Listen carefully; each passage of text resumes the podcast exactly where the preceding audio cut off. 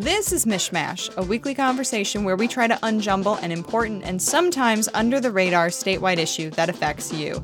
I'm Cheyna Roth, and I'm joined this week by Kayla Ruble, reporter for the Detroit News. Welcome, Kayla. Hi, Cheyna. How are you? Kayla, it's so great to have you here because you have an amazing new piece out called How Stun Gun Use at Michigan Baby Formula Plant Led to a Nationwide Recall. In case you missed it, that is a piece delving into what happened at the Abbott Baby Formula Plant in Sturgis, Michigan. And your reporting involved reading more than 650 pages of Michigan Occupational Safety and Health Administration documents. Uh, which is an incredible lift. And in it, you painted a picture of the almost year long mission by an Abbott whistleblower to warn government agencies about problems at the facility, including various safety violations. You wrote, quote, Abbott Nutrition's plant had lax cleaning procedures, untested baby formula was sent to store shelves after the discovery of harmful microorganisms, and a bottle labeling machine in the factory frequently failed causing some products to become untraceable in the event of a recall, according to the fired employee's complaint sent to the FDA. And that is just one part of some of the various complaints that were alleged against the facility. So given the serious nature of of this, we're talking about formula going into infants and children. Why did it take so long for state or federal authorities to step in here? Yeah, I think that's sort of one of the big questions of this story. I think every story like this sort of has the like who knew what when and you know when did people choose to act or not act and you know who was alerted to what and I think in this case I think that's like a re- you know one of the really big questions is could some of these government agencies have acted differently should they have you know did they have enough information to understand you know what was going on at this plant um, before you know babies got potentially sickened by by this formula and i think we don't really have an answer to that i think the fda you know was sent some of these product safety documents directly um, and i don't know that there has been um, sort of proper accounting for that and i think that's something we're definitely still looking into in the spring, there was a nationwide baby formula shortage, and the Abbott plant is just one plant, but you said that it contributed to that shortage. Can you explain how? Yeah, so the baby formula market is super concentrated. Um, there's only a few companies that produce baby formula, and most baby formula, um, or close to most baby formula, is sold through Women, Infants, and Children, um, sort of a program for uh, low income mothers and children in um, states across the US, um, where women can buy um, and families or whoever can buy sort of discounted formula. And Abbott is one of the biggest contractors for that. And most of that product is made by Abbott, and a lot of it is made at the Sturgis facility, especially specialty formulas. It's specifically a plant for it. So if you have allergies to certain things and there are certain formulas that you need, that's one of the places where the shortage started was in the specialty formulas. And then I think in the spring, you sort of saw the panic buying of, oh my gosh, all formulas on a shortage, but really it was the specialty formula. And then the formula that was provided for the women, infants, and children program where the big issue was.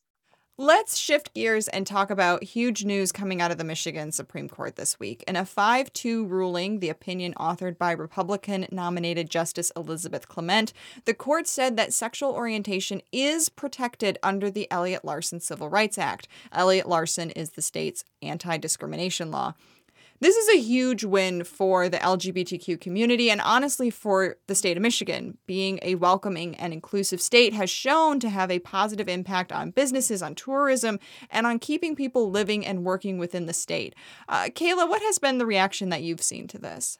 Yeah, you know, I'm so glad you bring that up because I think about this a lot as someone, you know, I grew up in Michigan, um, but pretty much right after high school moved away i've been living in new york for you know the better part of the last like 10 to 15 years um, and so i hear a lot of conversations i think outside of places like michigan um, about you know whether people want to travel or move um, to certain states or, or whatnot. And I feel like I hear the, you know, I think when there was like the COVID outbreak, uh, there was, you know, people, I saw stories about, oh, our lockdowns, like making people move out of states like Michigan. And I think that's a fair question to ask. I feel like I don't see that question asked enough about you know something like lgbtq rights or you know lax gun laws like that sort of thing so i think it's an important question and you know i um, I haven't really talked to people specifically about this act or, you know, in the last couple of days, but it's definitely something that I hear people, whether it's reporting or socially, you know, talk about outside of Michigan and, and these conversations. And I think that's playing out a lot right now with a lot of these court rulings. The primary in Michigan is days away, and after all the chaos and antics of the 2020 election, poll workers and city clerks are feeling the pressure to have this election go as smoothly as possible. Kayla, you had another piece this week because you are an incredibly busy human.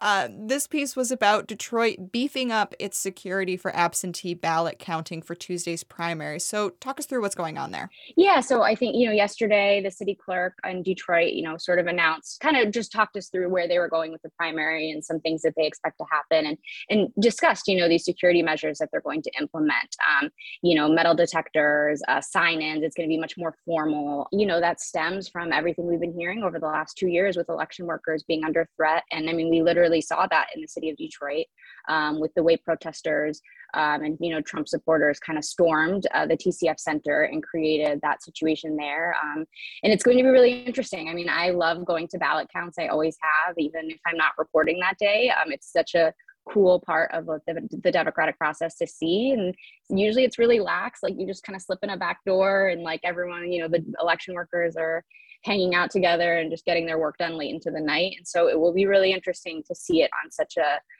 such a different playing field where you know everything's kind of locked down and secure and uh, you know but i think yeah i think it's that's what people have realized is the stakes are really high for these procedural aspects of the election because of you know all the challenges from 2020 and and so they're taking it you know a little differently than before. Given that primaries tend to have a reduced voter turnout than say a general election we have a midterm in november are they viewing this as sort of more of like a trial run to figure out what's going to work before the november midterm? Yeah, so specifically, you know, the city of Detroit um, officials yesterday said that, that, you know, while they wish that turnout was higher in a primary, of course, one of the sort of silver linings of that is that they get to really imp- make sure that they're following all the processes because there aren't as many ballots to count. So there's a little more time, there's a little less pressure. Um, and so I do think the city of Detroit is looking at this as one more, you know, exercise just to make sure they're getting this right. You know, I think in 2021, the city of Detroit had, um, you know, performed pretty well in terms of, you know, how they were able to count the ballots. Um, and I think they're hoping to do that again. And I think this, um, you know, gives them the opportunity to practice that. I do, do think at the same time they're going to be dealing with you know, we understand that there are an increased number of Republican poll challengers, um, and there's been some reporting on what that might look like. So that might, in some ways, make more work for the election workers during this primary, but it also might give them a chance to, you know, I think broker some conversations and help, you know, and work with these Republican poll challengers in a way that, um, you know, doesn't result in what we saw in 2020, sort of that confusion and conspiracy, you know, panic. How confident are they that this is going to work? I mean, obviously they're they're doing everything they can, but there's really only so much they can do until the day of. So I guess what's what's the what's the confidence feeling going into into the primary? I think, yeah, there's only so much that you can do. I think when I've talked to voting rights experts and people who work in that space, I think they're very confident that, you know, people are going to be able to vote and vote safely um, and and that you know a lot has been done to make sure that these processes really like roll out correctly. Um, and so i think in that space i think there's confidence. Um, i think when it comes to whether there will be people sort of just trying to disrupt the process or making things difficult i think that's just it's an unknown. It might happen it might not. It's hard to prepare for because you don't know how how people are going to respond to things. Um, but you know look i think with oh, there's a lot of confidence in the laws. Michigan's election laws are very they're very straightforward. Um, they're very there's not a lot of wiggle room. You know you there's not a lot of room to like have just your own discretion as an election worker. So i think people are feeling very confident that those laws will um, sort of speak for themselves and will ensure that things eventually you know go smoothly or you know are are sorted out and finally, you've been following the Flint water crisis trial that's going on. The jury is still out deliberating. What is the trial about and what's the latest in that? Yeah, so the current, um, you know, case in court for the Flint water crisis uh, revolves around a civil lawsuit against uh, two engineering companies who were contracted by the city of Flint at various points before and during the water crisis, and they're being sued for their roles, you know, with the, these four Flint children who are the plaintiffs, sort of alleging that these, you know, these companies. Um, you know acted negligently and you know did not properly warn the city of flint about lead problems um, and and the problems that lead could cause and so it's the first trial to make it to it's the first case to make it to a jury trial in uh, you know since 2014 since the water crisis started so it's a big deal. Um, and i think it's you know an important one for the city of flint. It's a precedence kind of setting trial.